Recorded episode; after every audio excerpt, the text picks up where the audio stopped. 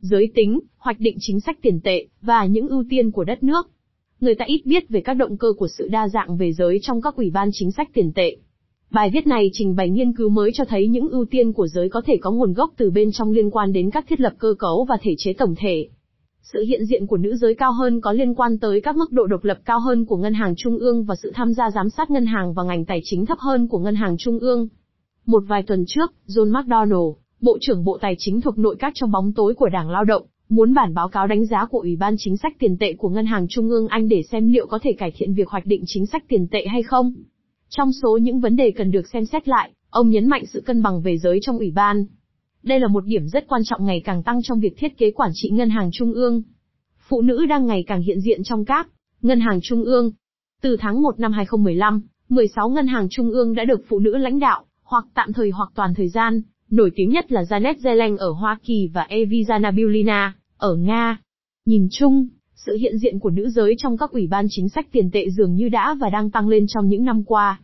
Một câu hỏi tự nhiên đặt ra, điều gì ảnh hưởng lên cơ cấu giới trong các ủy ban chính sách tiền tệ?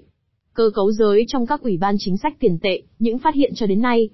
Tài liệu về chính sách tiền tệ thừa nhận rằng trong thế giới thực, các ủy ban chỉ đạo chính sách tiền tệ. Và tài liệu cũng cho rằng các ủy ban có thể đưa ra quyết định tiền tệ hiệu quả hơn thông qua sự không đồng nhất và đa dạng. Đồng thời, tính không đồng nhất của các thành viên có thể kích hoạt những quy luật trong động thái tiền tệ.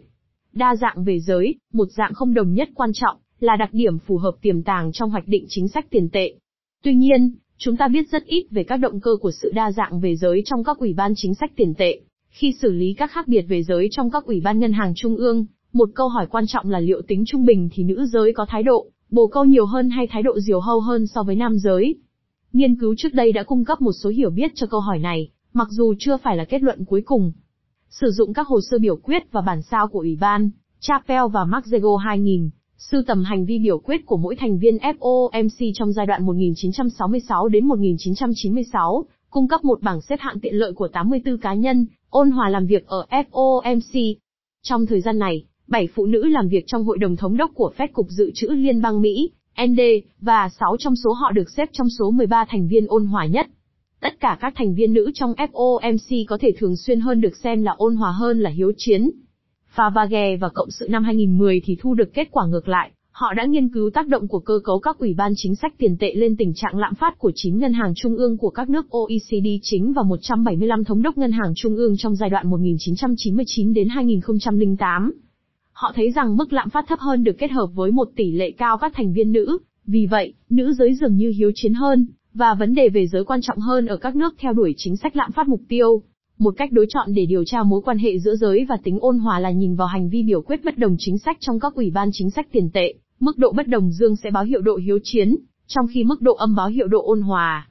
Nhằm giải thích mức độ bất đồng trong việc xác định các quyết định chính sách tiền tệ của Fed trong giai đoạn 1994, 2008, Benani và Cộng sự 2014, nhận thấy trong suốt 121 cuộc họp được xem xét, các thành viên nữ dường như có thái độ bất đồng cao, dù bất cứ chiều hướng của mức độ bất đồng là gì. Hơn nữa, phân tích các cuộc họp của Fed trong giai đoạn 1989 đến 2008, LAHNR 2015, thấy rằng các thành viên nữ trong FOMC có xác suất cao hơn đáng kể trong việc biểu quyết không nhất quán so với các thành viên nam giới. Đa dạng về giới và chính sách tiền tệ, Nghiên cứu mới. Nói chung, có thể giải thích thái độ hiếu chiến, ở nữ giới là do xu hướng chung bảo thủ hơn của các ngân hàng trung ương được quan sát trong hai thập niên qua. Để được bổ nhiệm, nữ giới cần tiêu chuẩn đầy đủ hơn, và trong trường hợp này, một danh tiếng hiếu chiến sẽ hội đủ điều kiện, cả trước khi bổ nhiệm lẫn trong quá trình làm việc tại ủy ban.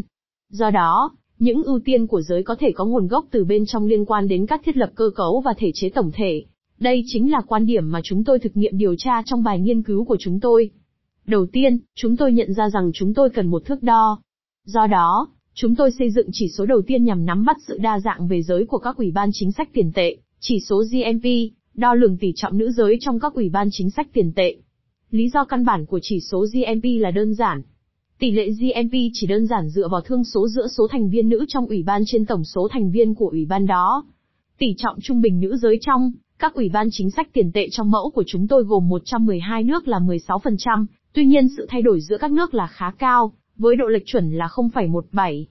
Phân tích mô tả tổng thể về sự hiện diện của nữ giới trong các ủy ban ngân hàng trung ương dường như báo hiệu một số quy luật, nghĩa là dường như có, một, nhiều khả năng có tính đại diện giới nếu quốc gia là một phần của một khu vực địa lý xác định cụ thể, chẳng hạn như Bắc và Trung Mỹ, hai, có thu nhập tương đối thấp, và ba, tôn giáo chính thức là tin lành hay Luther.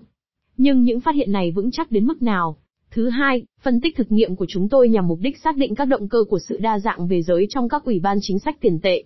Chúng tôi ước lượng một mô hình trong đó mức GMP được tính trong năm 2015 là một hàm của một tập các biến cấu trúc ngoại sinh. Các kết quả xác nhận những dự kiến về thái độ hiếu chiến của các nước đặc trưng bởi mức độ nữ giới tham gia cao hơn. Điều thú vị là, chúng tôi thấy rằng sự hiện diện của nữ giới cao hơn có liên quan với các mức độ độc lập cao hơn của ngân hàng trung ương và sự tham gia giám sát ngân hàng và ngành tài chính thấp hơn của ngân hàng trung ương. Thật vậy, các mức độ độc lập cao hơn của ngân hàng trung ương thường được kết hợp với các chính sách tiền tệ cứng rắn hơn. Đặc biệt, sự độc lập kinh tế cao hơn tương ứng với sự kiểm soát chính trị, đảng phái ít hơn lên quan điểm chính sách tiền tệ, được kết hợp với các chính sách tiền tệ lạm phát ít hơn. Sự tham gia giám sát thấp báo hiệu rằng các ủy ban ngân hàng trung ương có sự hiện diện của nữ giới cao hơn có nhiều khả năng xảy ra ở các nước mà những nhà hoạch định chính sách thích, tránh đối mặt với các ngân hàng trung ương quá quyền lực, tức là các ngân hàng tham gia vào cả chính sách tiền tệ lẫn hoạt động giám sát. Đa dạng về giới và các hệ thống thông luật. Kết quả của chúng tôi cũng cho thấy có thể dễ dàng giải thích mối tương quan dương giữa chỉ số GNP và hệ thống thông luật. Nói chung, sự bình đẳng giới cao hơn là đặc trưng của các hệ thống Anglo-Saxon.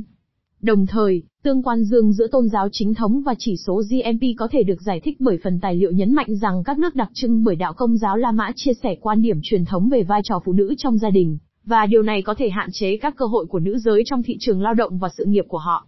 Sự tham gia của lực lượng lao động nữ và tỷ lệ phần trăm nữ giới trong quốc hội là hai biến sấp xỉ cho các biến, phụ nữ và xã hội.